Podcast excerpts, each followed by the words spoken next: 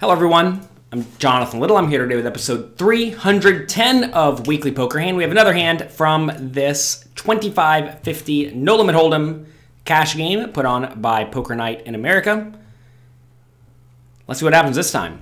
Dan Zack has the King Jack offsuit under the gun. He likes to put in a raise. Notice he only has $2,200 in front of him. I believe there's a straddle this hand, so he makes it 300, which is, you know, fine with the King Jack offsuit. Winterhalter calls 9 8 of hearts, and I decide to call with the Queen 9 of diamonds. This hand's going to flop well enough. If we get any pair, we are very happy playing this against Dan Zack all in, so I like this play. Fold around to Alec Torelli with 7 2 suited. Now you may say, why is he 3 betting 7 2 suited? We must be playing the 7 2 game. You should never play 7 2 otherwise. So we must be playing the 7 2 game where if he beats some of us, or beats all of us, gets us to fold, wins at the river, whatever, he gets a bonus from everyone. So knowing that you're playing that game is very important because that means that everyone's, or most everyone's range, contains some 7 2 in it. That said, you don't have to go nuts with the 7 2. It's a cool spot for Dan Zack because once it goes 300, call, call, 1650, Dan Zack could just put his money in. I think that's certainly reasonable with the King Jack offsuit, but it's it's not a great hand, and I'm fine with folding. But you have to realize if there's 600 dead dollars in the pot, and every once in a while Torelli's gonna have the seven two, then you know you can get out of line every once in a while. Winterhalter has to put in now a thou, how much? One thousand three hundred dollars in position. She is rather deep with Torelli. Everyone remaining is playing thirteen thousand dollars deep or so. Mm, I think calling is reasonable. It's loose, but it's reasonable. She has to worry about me calling as well, so she's gonna be dominated every once in a while, like she is this time. But that's not such a big concern. But eh, I think most people fold in this spot. But I'm a little bit inclined to splash around with the good suited connectors. Let's see what she does. She does fold. Now on around to me with the Queen Nine of Diamonds, thirteen hundred in position. Pot is two thousand six hundred dollars. Eh, you think I'm going to realize 30% equity in position? Probably. I'll see a flop. I think a lot of people just fold a little bit too quickly in these spots with hands that flop reasonably well. So be careful. Be a little bit sticky. We do get a great flop. Dan Zack's thinking, oh, why wasn't in this? It comes Queen 10 6, one diamond. Dan Zack would have had, would have had open ended straight draw. But I have top pair, and Alex Torelli has well, a backdoor straight draw and a backdoor flush draw, and his backdoor flush draw is no good. Pot is four. Wait, what happens here? He must put out a bet. He puts out a thirteen hundred bet into the four thousand dollar pot, and now with my top pair, I have a very very clear call. There's no reason to do anything else. At this point, I'm kind of on the hook to call down. I realize the last few episodes of Weekly Poker Hand have just been me flopping a good hand and holding on. But that really is a lot of what poker is about whenever you are playing marginal hands that make marginal hands. I'm not trying to raise and re raise and bloat the pot.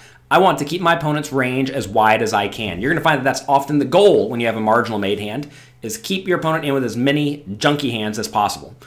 All right, so turn is a 10. So queen 10 6 10. No flush draws available and Alec now checks. And we can go either way here between checking or betting. If I'm just really convinced Alex checks are all hands worse than a queen, which kind of implies if I think Alec Torelli is horrible, then betting is great because I just have the best hand every time. But I think Alec Torelli is going to be playing well. He certainly has um, some better queens in his range that he would check on the turn. He certainly has some tens that he would consider slow playing every once in a while. He could have pocket aces, right? If I am going to bet in the spot, I need to be going for a small bet, I think. And the reason is because if I bet big, what's going to call? Right? Well, pretty much only hands that beat me. So in this scenario, I should either check or I should bet small, and that depends on what I think about his strategy. When he does check, I do think he's going to have all of the hands like ace king, ace jack, pocket jacks, pocket nines, etc. Um, I think checking's probably just the right play in this spot because getting check raise is a disaster. But I do go for the small bet. I go for what is this? Eighteen hundred into sixty six hundred dollar pot. So I do go for the small bet this time, and uh, you know I don't mind it. The problem is, is like right here, every once in a while he's just going to rip it in on me.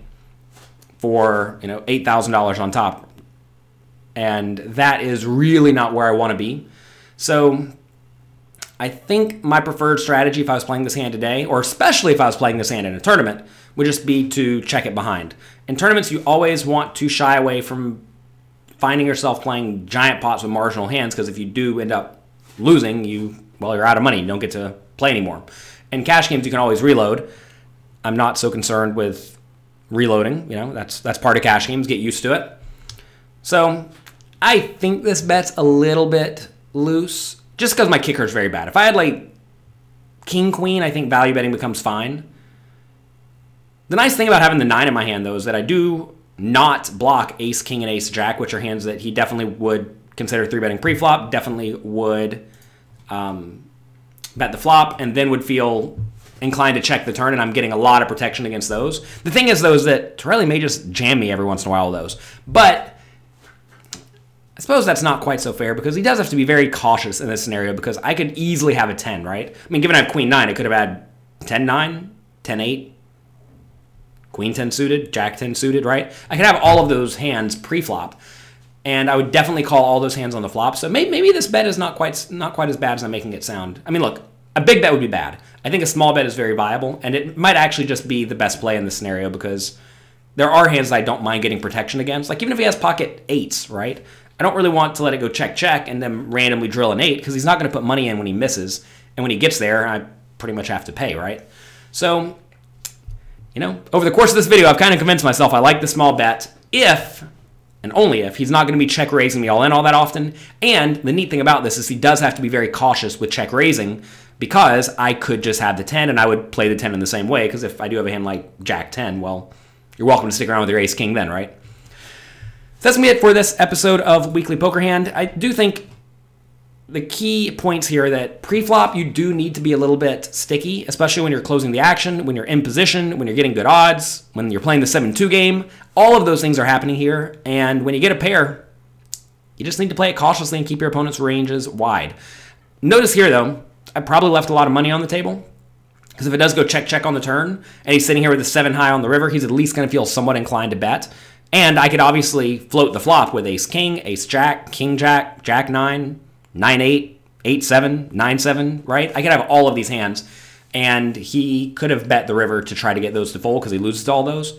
So a lot of people look at this and say, oh, great, you, you won the pot, good job. But in reality, I think I probably left some amount of money on the table because he's going to be betting the river very frequently. So probably a bit of a mistake. That's going to be it for today. Good luck in your games. Have fun. Be nice to someone. And I will talk to you next week.